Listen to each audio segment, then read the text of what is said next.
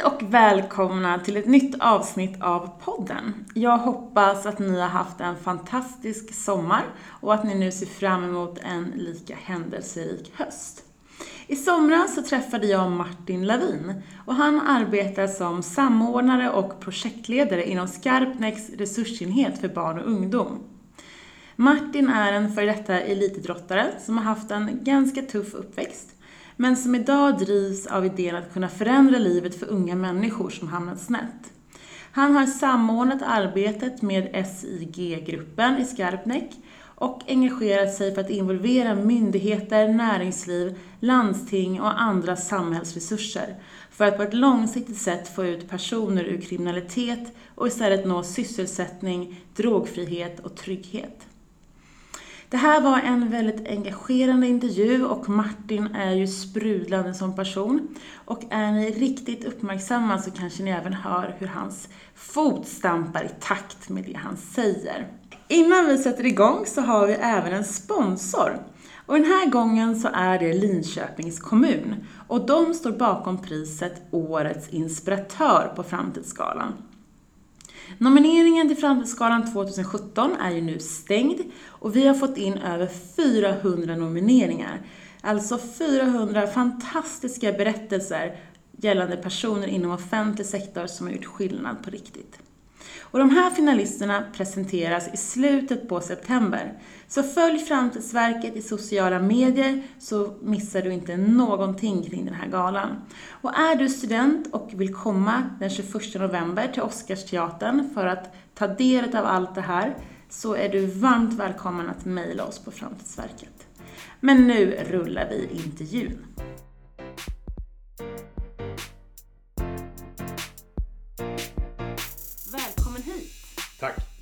Ska bli jättekul att ha dig här idag och få lyssna på både dig som person men också det arbetet som, eh, som du har idag. Ja, nej, det är roligt att, att berätta om också. Men, men jag tycker att det är kul och intressant att prata om för att det är ett jobb som egentligen alla tror jag kan relatera till på olika sätt. Vi återkommer lite till ditt jobb, men jag vill veta lite först vem, vem du är. Ja, Hur, hur uppväxt, hur såg det ut?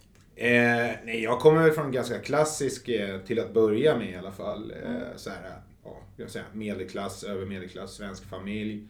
Eh, det som var lite annorlunda är väl att eh, mina föräldrar eh, adopterade två syskon till mig. Eh, och ja, vi växte väl upp vanligt. Först bodde vi i Flemingsberg och sen flyttade vi ganska omgående därifrån till ett villaområde i Huddinge. Mm. Sånt här klassiskt villaområde. Och gick i skola, klassisk svensk skola. Eh, så det var väl en ganska idyllisk miljö sådär på pappret. Eh, men sen så i runt tonåren där så skildes mina föräldrar. Eh, familjen blev ganska splittrad och vi hamnade liksom hos Eh, Jag hamnade hos min mamma till slut eh, efter mycket om och men. Och då flyttade hon till eh, en lägenhet i Huddinge centrum. Och eh, min pappa flyttade sen till Norsborg, till ett villaområde där ute. Eh, Så familjen blev någorlunda splittrad. Men bodde du med dina syskon då? Nej, till och från. Alltså, det var lite huller om buller där som, som det ofta är i tonåren när föräldrarna skiljer sig. Så att eh, det blev den här klassiska splittringen liksom, av, av familjen då. Eh, så att det är väl en ganska, jag vet inte, med, med svensk standard så är det väl en ganska vanlig bakgrund skulle jag gissa. Och tyvärr så börjar väl den bakgrunden oavsett vilket samhällsskick man kommer ifrån, just det här med att familjen är någorlunda splittrad. Det brukar ju Det är nya kärnfamiljen. Ja, precis. Och det, det, nu när jag själv har egen familj så tycker jag det är väldigt synd. För jag ser sånt jävla värde i just att ha en familj. Det är som trygghet och som bas. Och, eh, jag kommer nog slita hårt för att inte ska, historien ska upprepas. Eh, ja. Men då växte du upp i Huddinge. Ja, eh, så gick gymnasium där. Eh, ganska seriös skola. Jag var tämligen oseriös när jag gick i högstadiet och höll på med allt möjligt konstigt som man inte ska göra. Eh, men sen i, i gymnasiet då, då blev det någon sån här fråga liksom, ska ska jag göra det här? För det är ju frivilligt. Eller ska jag skita i det? Och då bestämde jag mig för att göra det. Så jag kom ju in med nöd och näppe. Eh, för jag hade underkänt, och det är ju ganska ovanligt bland svenska elever då, men jag fick ju gå eh, svenska för invandrare, alltså svenska 2. För att jag hade någon slags identitetskris där i tonåren också. Att det, det var ju inte så det var inte så häftigt att vara svensk så jag ville gärna vara invandrare. För att det var mitt umgänge liksom. Men var det du som sökte dig till svenska för invandrare eller var det... Nej, utan jag fick gå alla, så jag hade problem överlag med, med eh, läsa och skriva. Ja. Så jag gick egentligen alla såna här, eh, allt ifrån eh, talkurser för att inte läspa. Mhm. Eh, jag gick såna här eh, ja, stavningskurser, extra stödprogram kring det för att jag hade såna problem Mm. eh, med språk. Och det fortsatte faktiskt på gymnasiet också. För jag gick ut högstadiet med underkänt i matte, svenska, engelska, vilket Mm. inte är så jävla bra. Eh, Som tur var så hade man ju ingen ordning på det här intagningssystemet på gymnasiet. Så jag tror att det var väldigt, väldigt låga betyg för samhällsvetarprogrammen. Eh, Och jag passade där som handen i handsken. Det var bara det att jag fick skärpa till mig. Liksom. Så jag stod inför det här valet. Antingen gör det eller så skiter du i det. Och då valde jag att göra det och då gjorde jag det ordentligt för första gången. Hur, hur eh, kom du fram till att du stod inför det här valet? Jag, alltså det var ju som en nystart. Jag kom ju ifrån mitt gamla umgänge i högstadiet som var ganska... Eh, ja, det var inte bra om man säger så. Och det hade inte blivit bra om jag hade fortsatt i det umgänget. Jag kämpade ganska hårt för att vara kvar i det umgänget. Jag hade planer på att ja, men jag kanske ska gå om en klass eller något sånt här, liksom, för att få vara kvar där i den där eh, trygga miljön av det här negativa umgänget. Liksom. Eh, och, och jag sökte den där rollen som att vara eh, den här klassiska stökiga tonåringen ganska hårt. Men sen så när jag då Men böt... var, var det uppmärksamhet? Ja. Det... Nej, jag tror alltså bara bli sedd och få bekräftelse, den där gamla klassikern. Mm. Och sen att eh, man märkte ju redan i högstadiet att det funkade ju inte från början. Jag var, gillade bara att spela fotboll. Jag tyckte Mm. det var kul. Spela fotboll och, och eh, ja, umgås med kompisar liksom, som, Mm. som vilken unge som helst. Men sen när man började högstadiet då märkte man att det funkar inte. Man blir inte liksom lämnad i fred. Och, utan det är ju töntigt att spela fotboll. Mm. Och det, det kommer en massa andra attribut man ska ha istället. Eh, Det blir mer attraktivt att vara bäst på att vara sämst. Det är liksom den, och den generella ungdomskulturen tror jag tog fart i mitten av 90-talet ungefär. I takt med att här, saker som gangsterrap och eh, den typen av kultur, subkultur, tog fart ordentligt i svenska högstadieskolor. Så att det blev liksom standard att man skulle vara typ kriminell. Det var liksom den nya identiteten ungdomar sökte. Eh, med alla tillbehör och attribut egentligen. Men fick du respekt då? När jag blev lämnad i fred. Folk eh, låter en vara liksom. Och det var ganska skönt. Utan, och, och så, det är ju det är lättare att, att vara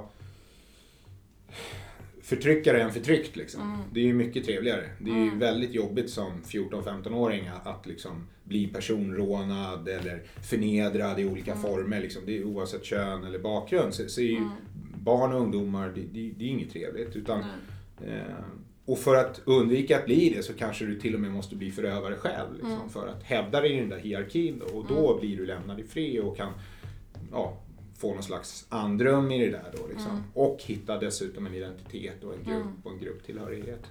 Det ordnade upp sig ganska bra där på, på gymnasiet. Och, och jag var ju tvungen att plugga så mycket så att jag hade inte tid att gå ut. Så jag kom liksom inte in i den här eh, vad ska man säga, festkulturen som ofta liksom genomsyrar. För det här var ju också en ganska svensk skola då. Eh, det här gymnasiet med, med vissa undantag. Och så blev det ju lite att jag var lite outsider eftersom de flesta som gick i min klass visste vem jag var ur en annan kontext och tyckte inte liksom kanske att det var så kul att umgås med mig eftersom jag hade i princip varit ett svin innan. Liksom. Och eh, nu vill inte jag vara det längre. Utan, men det tog tid liksom, att jobba igen det där förtroendet och jag gjorde det faktiskt bara genom att vara bra på lektionerna och vara bra på, på skolan liksom, och satsa seriöst på det. Men hade du svårigheter i skolan då fortfarande? Och det fortsatte. Jag hade fortfarande svårt med, med svenska språket. Jag, Alla sådana nationella prov och sånt så blev jag alltid handplockad liksom, och så fick jag göra extra. Men det slutade ju med att jag hade ju gått alla såna här äh, läs och skrivsvårighetsprogram som fanns liksom, rakt genom hela... Så det slutade ju med att, att jag eh, började älska att läsa och skriva och blev bra på det. Och sen har jag haft världens användning av det efter det. Då. Men det, det, det tog sina 10 000 timmar liksom, att ta sig igenom det där. Och likadant med matematik eh, var samma sak. Det var bara hårt arbete. Det var bara att sätta sig ner och, och göra det så mycket som möjligt. Liksom. Jag hade sånt intresse för samhällsvetenskap, filosofi, psykologi, historia framförallt. Eh, och, eh, och det räddade mycket. Liksom. Så, att, så att, även om jag festade och sådär mot slutet när det var studentskivor och sånt så, så lyckades jag ändå sy ihop det. Så jag gick ut med helt okej betyg. Så jag kunde söka i, egentligen på den tiden så, så kunde jag söka nästan vad som helst faktiskt med de betygen jag hade. Så det kändes väldigt bra för att det var liksom första gången som jag var stolt över någonting. Så när jag tog studenten så var både mina föräldrar och jag själv, jag var, jag var väldigt, väldigt stolt över För jag hade, jag hade liksom för första gången avslutat något jag hade påbörjat och hade gjort det ordentligt. Jag hade jobbat hårt för det. Och det, det, det var en skön känsla. Liksom. Men hur kom det idrotten in? För fotboll spelar du upp tills du gick i åttan då? Ja, jag, jag flög in och ut där hela tiden. Så att eh, fotboll höll jag på med i högstadiet och sen så blev jag lite för ball då, för, för, inom citationstecken, för att spela fotboll. Eh, för jag tyckte att de var töntiga då, så då skulle jag inte spela fotboll längre utan då skulle jag göra annat och vara med andra kompisar istället. Eh, men sen efter ett tag då i gymnasiet så hittade jag tillbaka till de här gamla vännerna i fotbollslaget och det var ju bra. För att, eh, jag var ju ganska isolerad då. Eh, just för att jag hade, jag hade inte kvar det här gamla umgänget från högstadiet och samtidigt så, så pluggade jag hela tiden. Men ändå vill man ju som ungdom då, man vill ju umgås med människor. Man behöver ju det, liksom vara i någon slags grupp. Så då, då var ju fotbollen där som någon slags referensram och struktur. Så då kunde jag ju hoppa på det tåget igen. Så då körde jag lite till. Men sen så... Eh, ja, jag, jag vet inte, jag tror att, att jag slutade med det när jag var runt 18, 19 där någonstans. Då, då slutade jag med det. Och Helt kampsport? Ja, det gjorde jag i omgångar. Jag höll på lite grann i högstadiet med thaiboxning. Sådär till och från. För att det var tufft liksom, mest. Det var ja, i mina ögon då liksom. Men, Eh, men thaiboxning är väl väldigt mycket regler? Är det inte det? Kickboxning är lite friare. Nej. Jag har ingen... jag Nej, thaiboxning är nog friare än friare? kickboxing. Ja, det är Okej. friare. Det är typ allt stående liksom. Ja, Alltså, okej. så det är, det är egentligen rubbet stående. Du får till Ja. och med kasta folk och sådär. Ner. Fast du får inte brottas på marken som i Nej. MMA liksom. Men, Nej. men, men det är ganska fritt. Eh, och det- ja, det var ganska tuff träning sådär. Och det var väl första gången som man också fick sitt så ego ordentligt checkat. Liksom. Mm. Man var inte så häftig som man trodde. Nej. Eh, man var inte så bra. Man var inte Guds gåva till thaiboxningen liksom. Utan var, man upptäckte ganska snabbt att det var ungefär som svenska språket. Där behöver man göra mycket. Man behöver Ja. göra det 10 000 timmar Mm. liksom. Också. Men var det någon som så här smällde till i första träningen eller hur liksom? Ja, vi, vi började köra i högstadiet, jag och mina tuffa kompisar. Vi åkte Mm. till Tumba. Och de flesta av mina kompisar då, de kom ju från Flemingsberg och jag, jag kom ju från Huddinge så det, var ju nära varandra liksom. Och sen brukade jag alltid, bara för att jag var liksom född och bodde något år i Flemingsberg så brukade jag dra det som så här one-liner för att liksom connecta med, för att det var så häftigt att hänga med dem då liksom. Eh, och då, då åkte vi gemensamt, så vi tog pendel till Tumba och, och sen så gick vi på en filial till Kampsportsskolan. Som, som Kampsportsskolan ligger, vet inte om de heter det ens, jag tror de heter Stockholm Muay Thai nu för tiden. De ligger vid Rådhuset, eh, Skelegatan. En väldigt bra klubb. Eh, men de hade en liten filial ute i Tumba som drevs av en av deras elever då. Eh, och det var där vi började träna och alla där var ju äldre och större än oss. Och sen så brydde de sig inte så mycket om att vi var stora i käften. Liksom, utan det var bara en anledning till att köra lite hårdare. Liksom. Eh, och då såg man ju också liksom inom, och det är det här jag tycker kampsport är så fantastiskt med, att man ser direkt då inom grupperingen också att de killar som var tuffa inom vår grupp, de var inte så jävla tuffa. För, att för mig var det ju som fotbollen, okej, jag kanske inte är så bra så här, men jag har bra kondition i alla fall. Och jag tänker inte ge upp heller, för jag, ja, jag var trött på att bli förnedrad, så det var liksom inte det fanns inte på kartan utan det var bara att borra ner huvudet och köra. Sen om man fick stryk, ja det har jag fått förut. Det var inget, det var inget nytt under solen liksom. Och då märkte man ju att de killarna som hade kanske ledarroller och sånt annars i gruppen, de fick ju stryk och gick av och, och började med så här, ja men jag bjuder dig på läsk och du tar det lugnt. Och så, här. så, så det började ju avslöjas allt möjligt. Man, blev, man blev ju väldigt avklädd liksom. Och, och det har jag ju upptäckt i vuxen ålder också, när min kampsportskarriär verkligen tog fart. Att, att det är just det som är så fantastiskt med, med kampsporten. Att de här, de här strukturerna och rollerna som finns utanför mattan, de betyder ingenting när du kommer ut. Det spelar ingen roll var du bor någonstans, vilken jacka du har, hur tuff du är Mm. i ditt gäng, eller vilken förort du kommer ifrån, eller hur många du känner, vilka kusiner du har. Det är helt oväsentligt. Här inne bedöms du bara på det du gör på mattan. Mm. Och, och det är det som är så bra med det. Och, och det var nog första gången som jag verkligen upptäckte det. För att helt plötsligt, vad fan, han var ju tuff ju. Vad, vad hände här liksom? Så han försöker muta mig med kokosbollar. Så här. Jag har ju varit rädd för han i ett halvår liksom. Jag har ju varit hans springpojke liksom. Ja. Och så upptäckte jag att så var inte fallet. Utan det var ju bara Men vad är det som gör en- till en bra kampsportare? Vilka disciplin. Disciplin. Mm. Det är nyckeln till, till allt. Alltså att kunna, kunna disciplinera sig till den gränsen att man kan släppa sitt ego. Alltså Mm. att acceptera att jag är inte bra på det här, men jag kan bli bra på det här Mm. om jag bara kommer hit och gör det jag ska. Om jag lyssnar på det som de som vet mer säger och följer det de säger eh, och gör det mycket, då blir Mm. jag bra, vare sig jag, jag vill eller inte. Precis som med matematik, exakt Mm. så också. Du behöver bara göra det. det är, Visst, det är jobbigt, det är tråkigt och sådär. Men Gör lite ondare. Mm, Ja, det beror på vilken, vilken kampsport man håller på med. Eh, jag var till exempel, jag hade nästan mer så skavanker och skador när jag spelade fotboll faktiskt. Än, Mm. än, eh, sen finns det ju extremfall. Täv, tävlare som jag gjorde eh, när jag tävlade i MMA, då man tävlar professionellt sådär, då är det självklart. Men, Mm. men då är du ju också förberedd för det på ett helt annat sätt. Mm. Men då går du in i en bur. Ja, om det är MMA så är det Mm. oftast bur. ja. Man har, eh, jag har tävlat och många andra har tävlat i, i ring också, då, boxningsring. Så att det, Men bara att gå in i den, i den buren Ja, det är en speciell. lite mod. ja, det gör det. Eh, och, och det är en väldigt, väldigt annorlunda känsla. För du har nog aldrig känt dig så ensam som när den där dörren stängs. Nej. För då är det ju liksom, det kommer ju bli av. Det är Ja. inte som eh, två förorter som är i tjafs med Nej. varandra och som bara "Åh, vi syns vid Långsjön på fredag Ja. liksom. Ja. Och, och sen dyker inte några upp. Då vet man inte, kommer det bli av, kommer det inte? Här är det ju Mm. Stängt Ja. och när det är stängt så står det ju en annan motiverad, vältränad människa som är aggressiv, har bra kondition och som är där för att slå dig. Liksom. Ja. Och du är ju där för det också. Men varför gör du det? Alltså varför gör man det? För jag förstår ju, alltså det är ju en stor sport. Det är ju, publiken är ju väldigt lyrisk runt om. Ja, ja, absolut. Så det, vad, vad, vad är Nej, det alltså... Och det där är precis som, som det vi har pratat om innan. Mm. Det, det har ju varierat liksom, med åldern varför man gör det. I början kanske... Jag halkade in på just MMA lite på ett bananskal sådär. Eh, jag fortsatte ju min liksom, pendling sådär i livet då. Och, eh, jag började ju plugga, efter gymnasiet så läste jag företagsekonomi på Mm. universitetet och, och, och tog två examen i det. Ja men precis, för där valde du ju att gå en... Du ju- där fick du mer smak för, för, eh, för skolan. Ja, gymnasiet. men det var likadant där. Att, att det, det var liksom höga toppar, djupa dalar då. Så att jag pendlade in och ut i det där. Och jag kom liksom aldrig riktigt in, för, inte förrän jag tog min master så kom jag in i det här riktiga studentlivet. Så att, för att jag var fortfarande väldigt omogen. Trots Mm. att jag liksom försökte ge sken av någonting annat så, så var jag nog fortfarande väldigt omogen.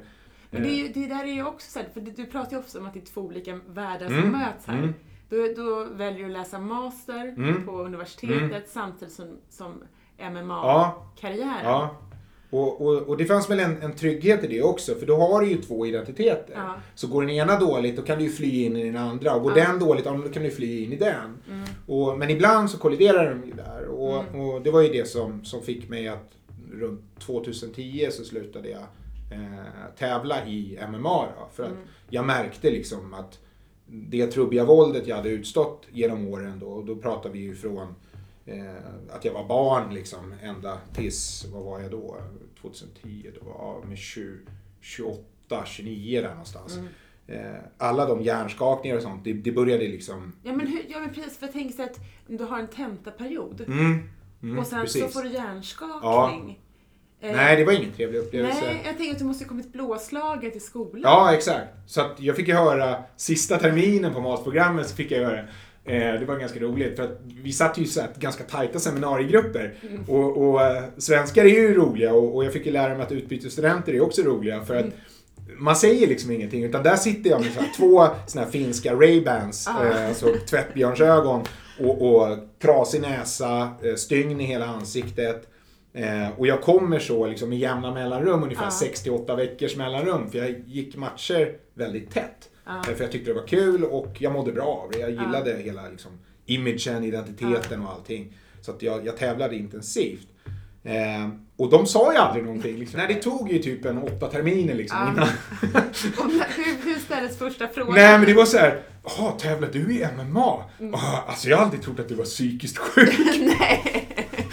Det var liksom så första, så här, när luften gick ur hela den här fasaden och, och de upptäckte och, och då hade jag i, i princip efter en, en, en lång utbytestermin nere i Bangkok där, jag- där jag pluggade och verkligen igen då kunde gå in i den här rollen av att bara plugga. Att seriöst, jag ska bli bäst på eh, som masterelev i den här klassen.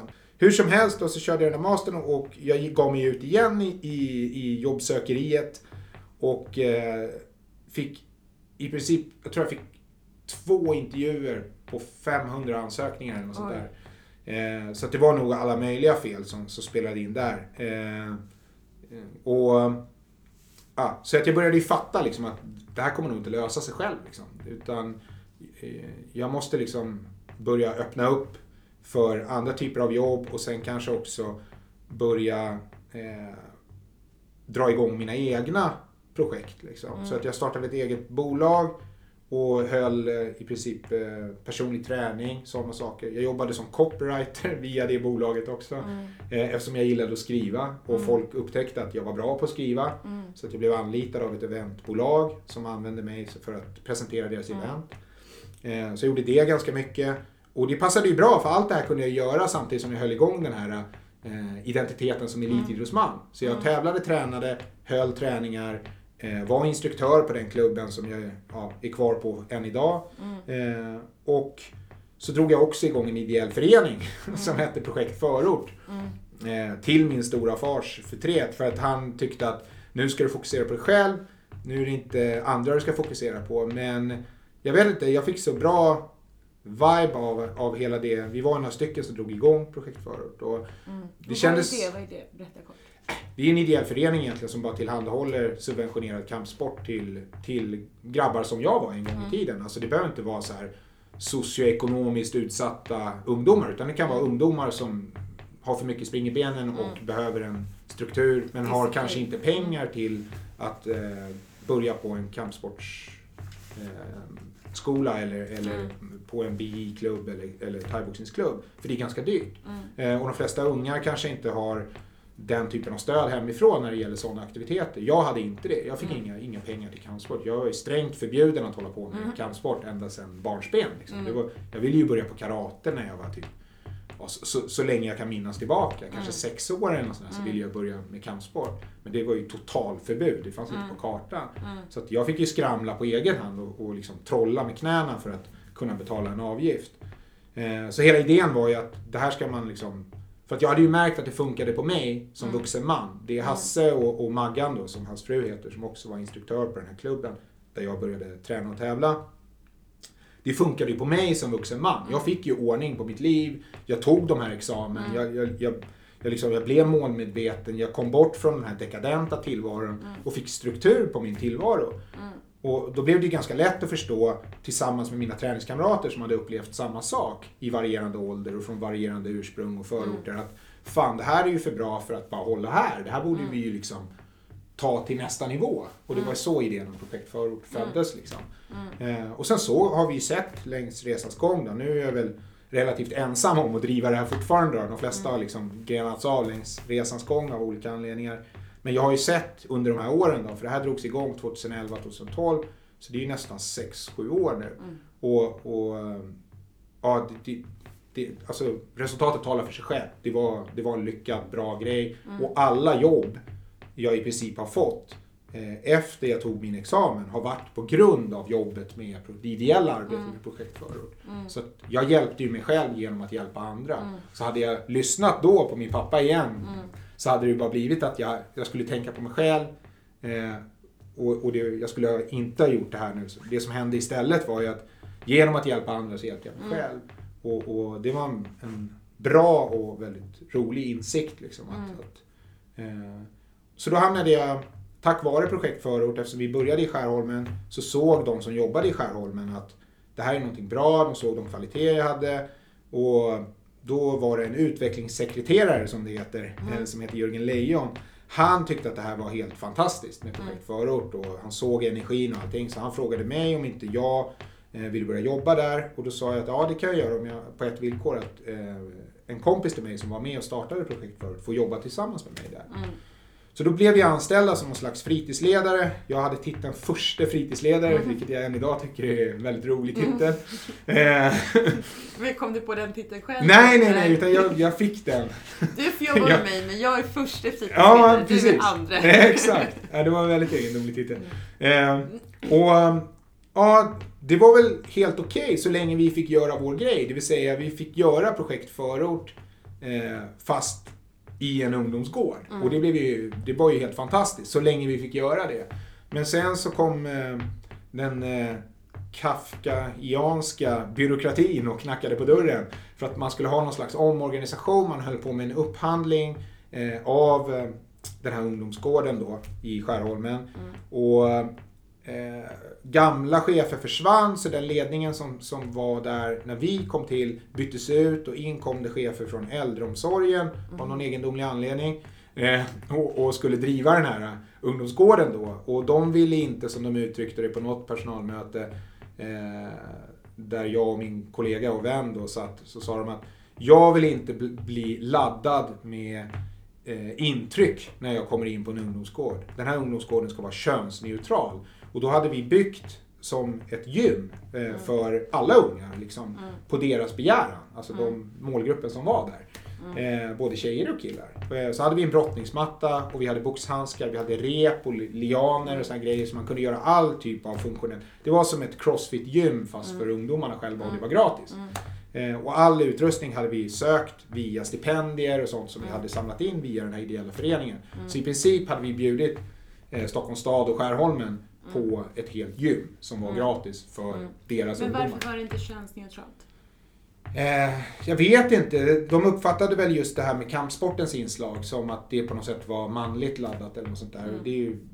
Ja, För jag tänker, idag finns ju boxning på, det finns ju mycket som helst. på varenda gym egentligen. Ja, så ja, man ju boxning. Ja, och det roliga var att de få tjejer som var på den här ungdomsgården, de var ju med oss. Mm. Och det, det var ju ganska tragiskt också, liksom, att, att man inte såg det. Utan man trodde på något sätt, man levde kvar i den här gamla stereotypen, tror jag då, det här är bara min subjektiva åsikt så här i efterhand. Men jag tror att man levde kvar i den här gamla synen på kampsport. Att det här är någonting liksom folk gör för att kunna slåss på stan ungefär.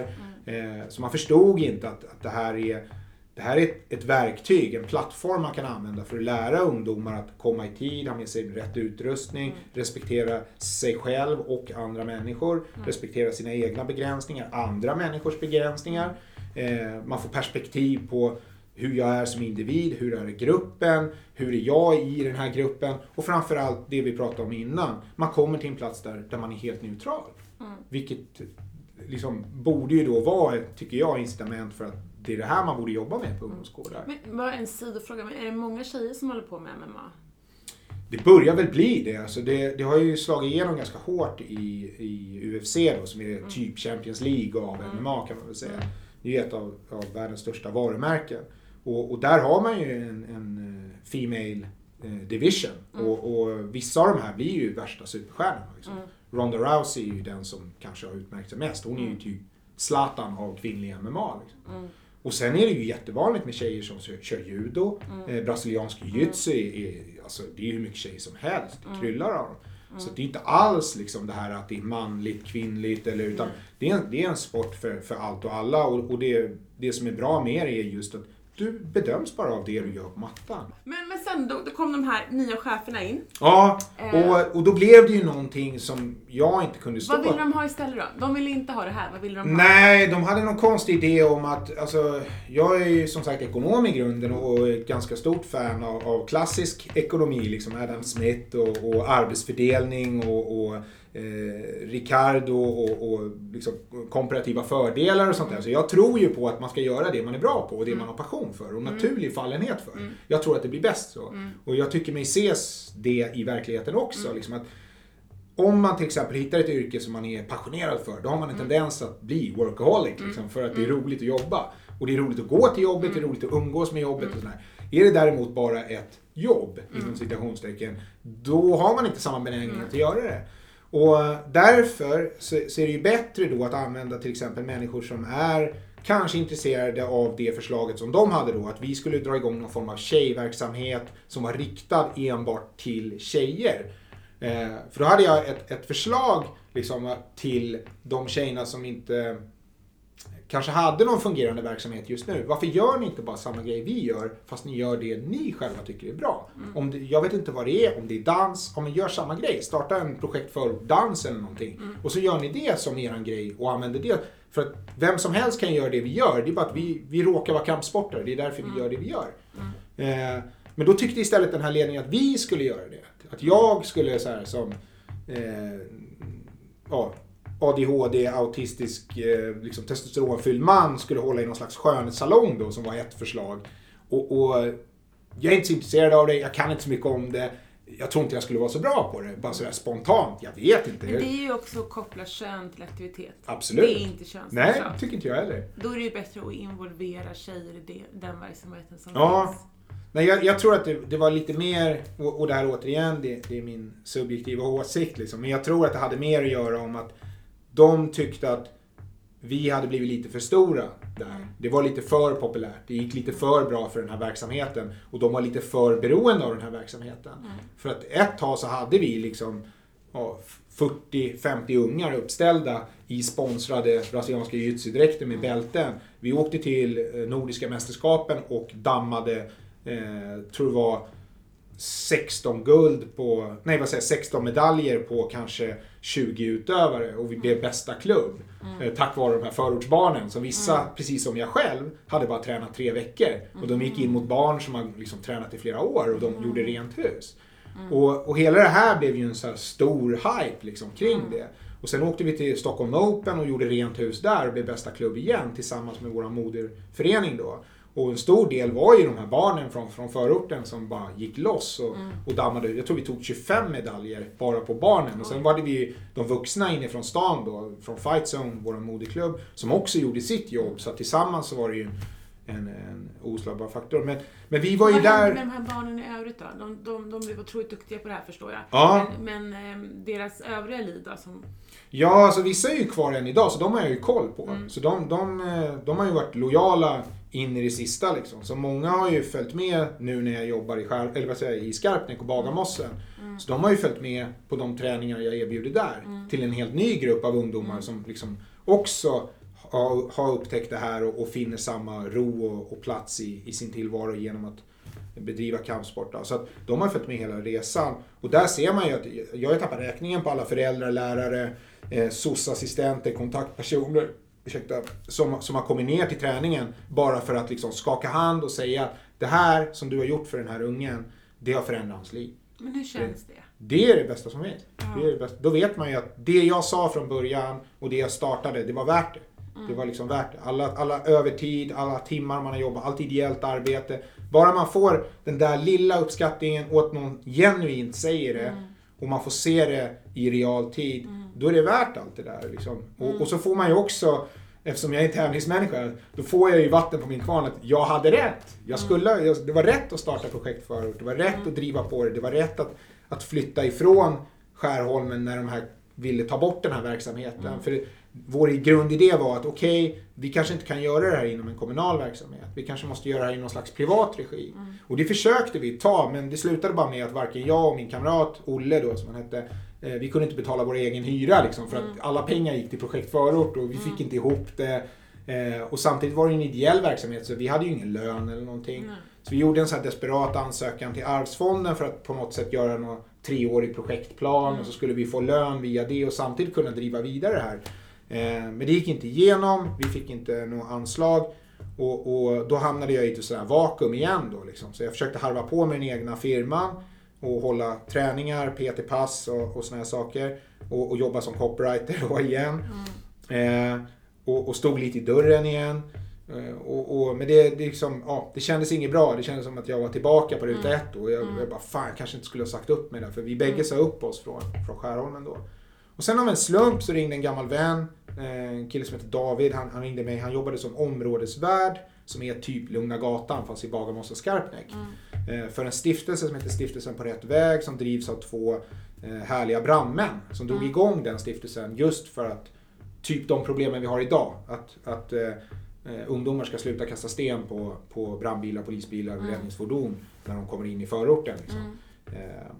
Så de drog igång den för att lugna ner eh, stadsdelen i princip. Och, och, det har gått väldigt bra. De är väldigt duktiga på det de gör. Mm. Och där jobbar lokala ungdomar tillsammans med typ vuxna eller unga vuxna. Eh, det vill säga ja, folk i, i min ålder och sen eh, till och med ja, ännu yngre. Liksom, alltså vi snackar 20-åringar och sånt som jobbar tillsammans då med, med lokala förmågor därifrån.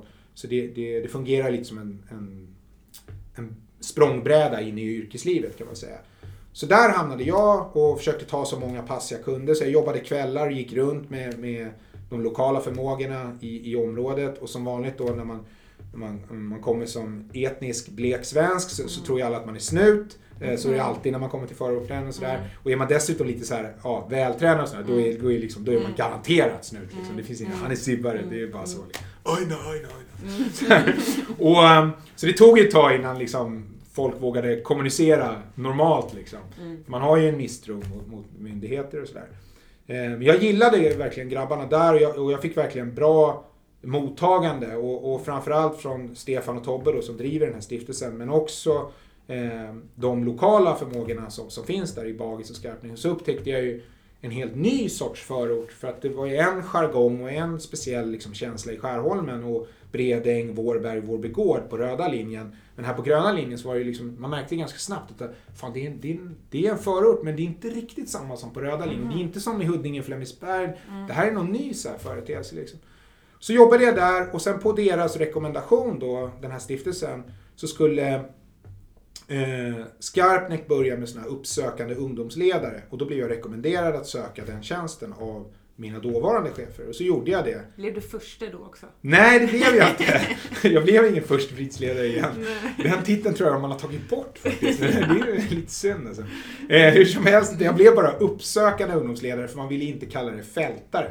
För att det, ja, jag vet inte varför. Men det, det är mycket så med terminologi som, mm. som jag inte riktigt har förstått varför det är så viktigt. Men det är tydligen viktigt i alla fall. Mm. Så nu, nu heter det uppsökande ungdomsledare. Och så harvade jag på med det och sen så helt plötsligt så, så sa min chef att och eh, no, eh, Stefan och Tobbe då från den här stiftelsen, de sa att ja, nu kommer man nog dra igång ett nytt projekt i Skarpnäck under socialförvaltningen och Rikspolisstyrelsen som heter Sociala insatsgrupper. Och den kommer rikta sig till unga vuxna eh, som är livstidskriminella. Man har försökt göra det tidigare men då misslyckats för att man hade inte så bra relation med de mm. unga vuxna. Och nu kommer man göra det igen. Och eh, vi tycker att, att, du och din kollega Sonja ska söka de här tjänsterna. Mm. Så då gjorde vi det, jag och, och, och Sonja. Och vi, vi fick det och vi fick ganska stort förtroende för vi fick liksom, i princip så jobbade vi ju kvällar som uppsökande ungdomsledare. Sen jobbade vi heltid dag i princip för att göra ett arbete bra så måste man ju jobba. Mm. Och, och, då blev det typ heltid fast det egentligen skulle vara en deltidstjänst. Mm. Men det jobbet hade aldrig gått att göra bra om man inte jobbade heltid. Så det blev både dag och kväll. Mm. mm. Eh, så det var en ganska intensiv period. Och um, då drog vi igång den här, det som kallas då SIG för mm. unga vuxna. Unga vuxna är också sånt här konstbegrepp tycker jag. Att antingen är man ju vuxen eller så är man mm. ungdom på något sätt. Men vilka är unga vuxna? Unga vuxna är, tror jag, allt under 30 mm. till 19. Mm. Tror jag är definitionen. Liksom. Eh, och, så då började vi jobba med dem och i princip så fick vi en, en lista av eh, polisen då, där, där man visade liksom att de här ska ni försöka rikta in er på. Och det vore uppskattat från vår sida om ni lyckades få dem att ändra på sina liv till det bättre. Mm. Fick ni några mål också? Eller var det bara... Det var ganska diffust. Sådär. Det var ganska brett liksom. Och, och eftersom det var ju en ny projektform så att man hade ju inte så mycket forskning och, och, och hade inte sett så mycket resultat av det. Vi gjorde så första halvåret att vi åkte runt överallt där man hade jobbat med den här samverkansplattformen, för det är egentligen det det är eh, från början. Och så åkte vi till varenda förort och egentligen varenda person vi hörde hade haft någonting med sociala insatsgrupper att göra. Och så gjorde vi intervjuer, ungefär som man gör research, forskning. Eh, och jag gillar ju sånt, för att mm. ja, jag hade ju lärt mig det från den akademiska världen och då fick mm. jag ju användning för det. Mm. Och sen var det intressant, för att det är ett intressant ämne. Det, det mm. berörde ju mig och jag kände igen mig mycket i, i beskrivningarna, i modellerna. Eh, jag gillade idén om att erbjuda någon form av konstruktivt alternativ till, till den här bestraffningen. Jag säger inte att bestraffningen inte behövs, jag säger bara att det är bra att ha bägge två. Precis som mm. jag upptäckt med familjen. Det är bra att ha mm. två när man uppfostrar ett barn. Liksom, för att mm. man har inte allting själv. Man är, man är bara människa. Liksom, Så att man behöver någon som kompletterar Mm. Och, och, samma sak här då, att man, man har ett samhälle som har bägge sidor mm. av det här. Och att, men ni fick arbeta fram en egen modell också? Ja, ja, precis. Och då tog ni inspiration från flera olika andra förord som hade haft... Ja, vi, vi lyssnade på vad hade funkat mm. och inte funkat. Och sen utformade vi det admin, administrativa arbetet ut efter det. Mm. Men själva modellen och metoden är väl ganska unik tror jag för, för oss. Mm. För att vi har jobbat väldigt nära målgruppen. Eh, vi har verkligen åkt dit där målgruppen är. Så mm. sitter de på anstalt, då åker vi dit. Är de på behandling eller behandlingshem, då åker vi dit. Ränner de ute på gator och torg, ja men då träffar vi dem där. Eh, och, och sen så tar vi det därifrån. Mm. Vi presenterar vad idén är, vad förslaget är, eh, vad vi kan erbjuda. Men gör ni en unik plan för, för varje person? Varje person. Hur ja. många personer hade ni på den här listan?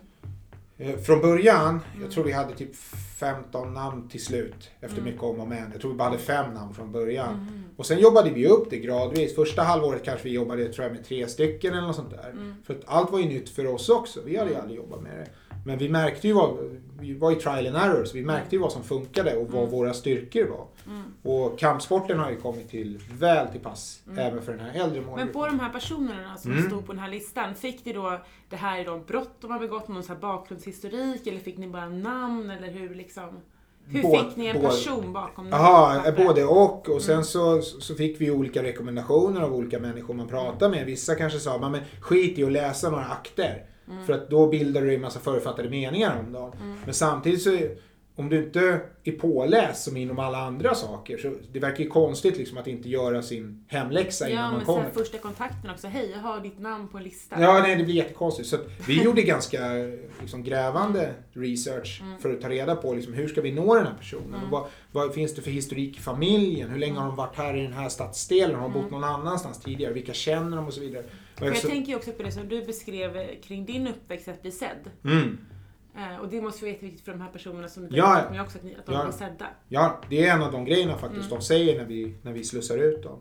Eh, det kändes för första gången som att någon verkligen lyssnade på mig. Mm. Det är typ så här återkommande fras mm. när allting har löst sig och vi gör en sån här så kallad utslussning, det vill säga utslussning från sociala in, insatsgrupper och inslussning i vanliga samhället. Liksom mm. Att man, man har ett yrke, man, har kanske, man kanske har bestämt sig för att plugga vidare eller, mm. eller i alla fall göra klart grundskolan eller, eller ta körkort eller någonting. Och, när allting rullar på och de, och de mår bra, då finns det ingen anledning att vi ska vara där. Då är de ju självgående om vi har gjort ett bra jobb. Mm. Och, och, då säger de just det, att det kändes som första gången att någon verkligen lyssnade. Det kändes som att jag blev sedd. Det kändes mm. som att någon verkligen försökte och ville mitt bästa. Det mm. kändes inte som att träffa SOS, det brukar vara vanligt, utan det kändes som att träffa något helt annat. Mm. Eh, och, och hur, men hur första kontakten då? Alltså, från att ni har ett namn på den här listan mm. till att ni tar kontakt med dem. Vad händer vid första? Är det att du är, är snut igen? Eller mm, ja, när vi drog igång så blir det ju mm. lite så. För att eh, jag hade ändå jobbat upp ett, eh, och det hade min kollega är ju från den förorten mm. från början. Så hon hade det ju liksom, det var ju transportsträcka. Hon, hon var ju känd av de lokala förmågorna. Hon hade jobbat som områdesvärd ganska länge, mycket längre än vad jag hade gjort. Så hon var ju en lokal känd figur. Eh, men jag förstod ju ganska snabbt att det räcker inte att jag har jobbat ett halvår som områdesvärd. Liksom. Ju, de kommer ju fortfarande, liksom, och många visste ju inte ens att jag hade gjort det heller, mm. så att de tänkte inte på det. Och, och de känner ju inte mig, så med all rätt. Liksom, det är klart de inte litar på mig. Och så ska man dessutom då på något sätt lägga sitt liv i den människans händer. Utan mm. Där behöver man ju skapa någon form av förtroende. Och eh, jag hade ju sedan tidigare dragit igång då ett liknande initiativ som Projekt Förort, fast i den här stadsdelen. Och det hade jag gjort tillsammans med områdesvärdarna. Så att jag hade pushat dem att eller de kom till mig och sa Fan kan inte du börja träna oss? Jo det kan jag inte göra för att jag har gjort det en gång och provat det. Och det slutade med att, att jag fick eh, typ sparken fast jag sa upp mig för mm. att ja, jag blev motarbetad. Mm. Och jag har ingen lust att gå i den rävsaxen igen utan jag tänkte bara fokusera på att göra mitt jobb. Mm. Men så tjatade de och till slut så drog jag igång då att vi skulle, ja men då får ni hjälpa mig. Då får ni se till att, att uh, ungdomarna kommer. Och så hade vi ett, ett projekt då som ungdomarna och målgruppen och de här unga vuxna i stadsdelen döpte till Tunga Unga. 128. Mm. Eh, det var Tunga Unga linje 17 först då, men linje 17 var upptaget av någon sån här radikal vänsterorganisation. Mm. Så det blev jävligt känsligt alltså. Mm. Och grabbarna förstod inte det alls för de är inte så politiskt insatta. De bara, det är vi som är linje 17, vad fan snackar de om? Vilka är de här andra linje 17? Eh, så då blev det Tunga Unga och sen blev det 128 då som är postkoden till, till Skarpnäck då. Ja. Så att då tunga unga 1-8 och så började jag hålla kampsportsträningar där och det blev väldigt populärt. Eh, och då så odlades ju det här förtroendet också. För att då helt plötsligt såg man att man gjorde någonting bra för communityn. Och är det någon sak som ändå även liksom livstidskriminella, till och med i sina mest dekadenta faser, ändå ser upp till och gillar, så är det just det här konstruktiva för orten inom citationstecken. Mm. Eh, och, och, och, det är nästan alltid när man pratar med någon som är då livstidskriminell eller i, med i någon form av gäng eller något liknande, så är det ju aldrig så att de vill att deras syskon eller, eller deras barn eller något ska gå samma väg de har gått. Mm. Aldrig. Det är ju aldrig de säger liksom, jag önskar han blev som mig. Det är ju aldrig hört någon säga det. Utan det är alltid bara, fan vad bra han har börjat med kampsport. Satsa på kampsport, gör mm. det. Du ska bli superstar, du ska bli det här. Eller, och fan vad grymt du har börjat med musik. Bästa, kör mm. det, all in liksom. Mm.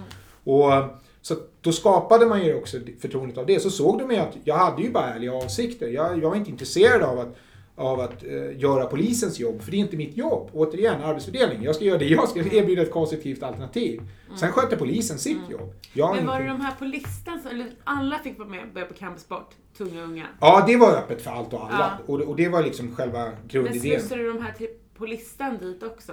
Eh, nej, det har varit så i vissa fall och sen är det ju tyvärr då så att, att precis som i, i mitt fall då så, så går ju de här unga människornas liv i perioder. Mm. Så vissa som jag kanske lärde känna för, vad kan det vara, ja, 2014, 2015 eh, det kanske gick jättebra för dem då. De gick i högstadiet, var kul med kampsport. Sen började de gymnasiet, men de kanske gör en omvänd mot vad jag gjorde. Mm. De kanske börjar på en linje de inte trivs med. Och helt plötsligt så faller de ifrån och tycker mm. skolan är värdelös så ska de bli tuffa då. Mm. Eh, I den åldern. Mm. Och börja begå brott och kanske börja med någon form av missbruk eller något liknande. Och helt plötsligt så dyker de upp för sociala insatsgrupper. Vi är mm. oroliga för den här ungdomen, säger mm. polisen. Den här killen, han eh, håller på med det här och det här och det här. Eh, kan inte ni se till om ni... För vi, det är inget som hjälper. Och han är för ung för att vi ska kunna göra något radikalt. Liksom. Så mm. det vore jättebra om ni kunde börja jobba med honom på något sätt. Och um, då har jag ju redan en kontakt med honom. Mm. Jag har ju varit hans instruktör och tränare. Mm. Så att när han kanske sitter häktad då för första gången, det här är bara ett hypotetiskt exempel då, men om vi säger, vi leker med tanken att han sitter häktad, då kanske inte, det är ingen som åker och hälsar på honom. Men jag får gå och hälsa på honom eftersom jag jobbar för sociala insatsgrupper och dessutom så har jag någon form av relation till honom. Så att vi kan ju börja prata direkt. Mm. Och han litar ju på mig. Mm. Och sen helt plötsligt då så kanske man kan så ett frö om att den här vägen är du på nu, men det finns också den här vägen. Mm.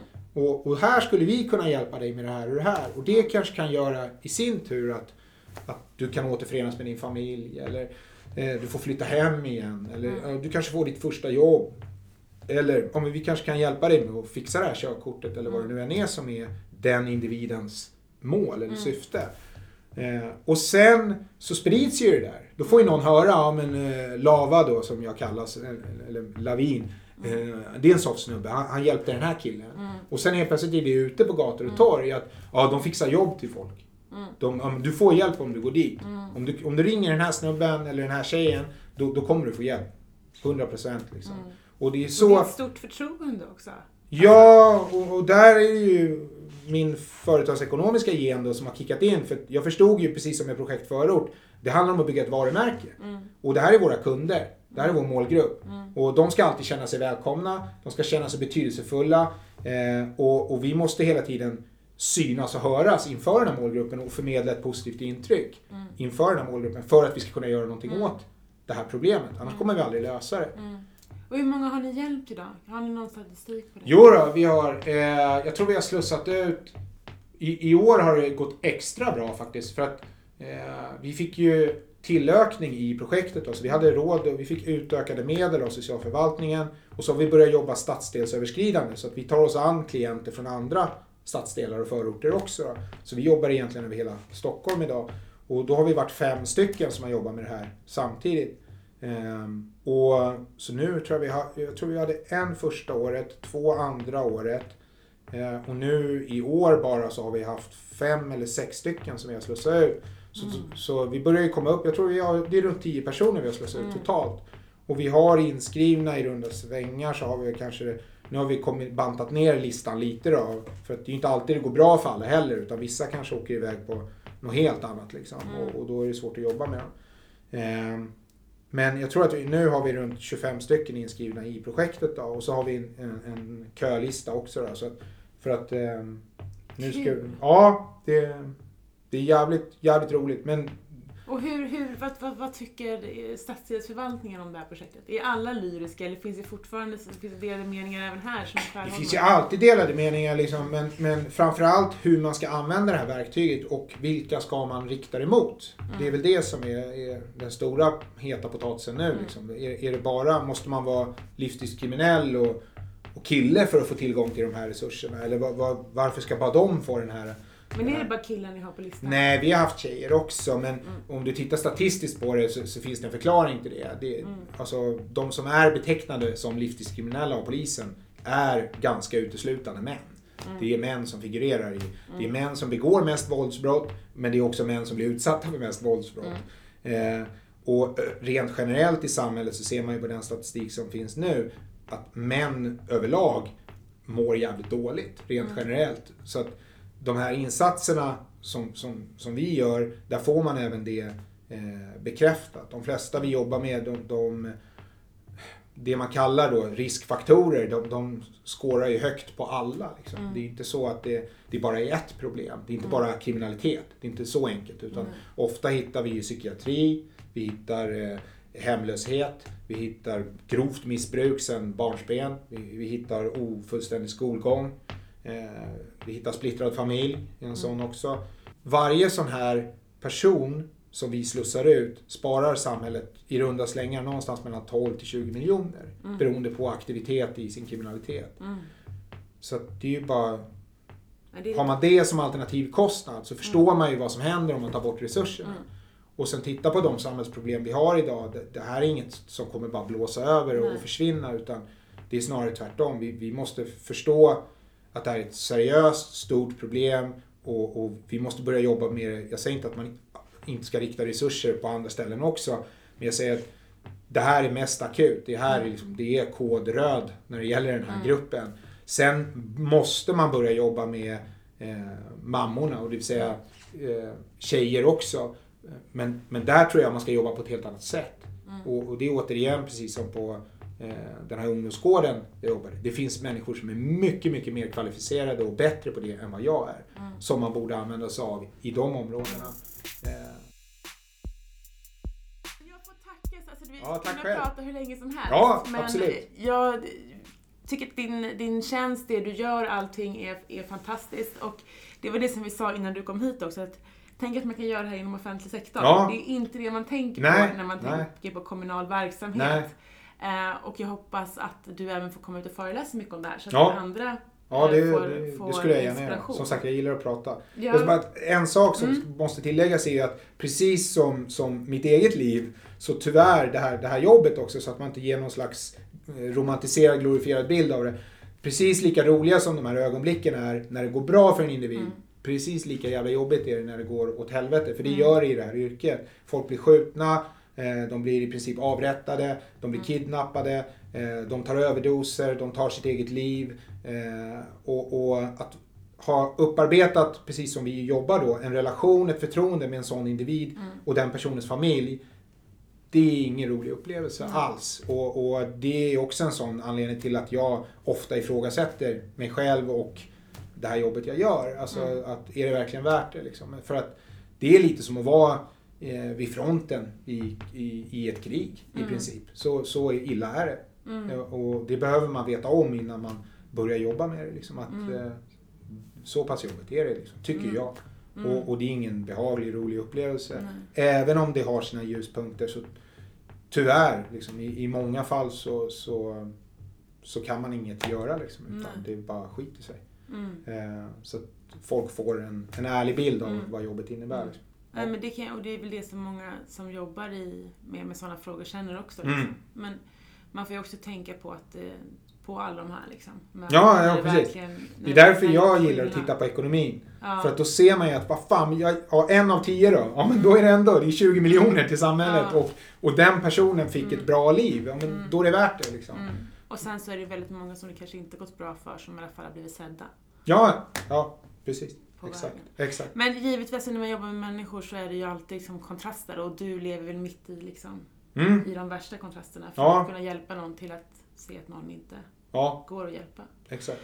Um, Men som sagt, jag får tacka Ja, tack själv.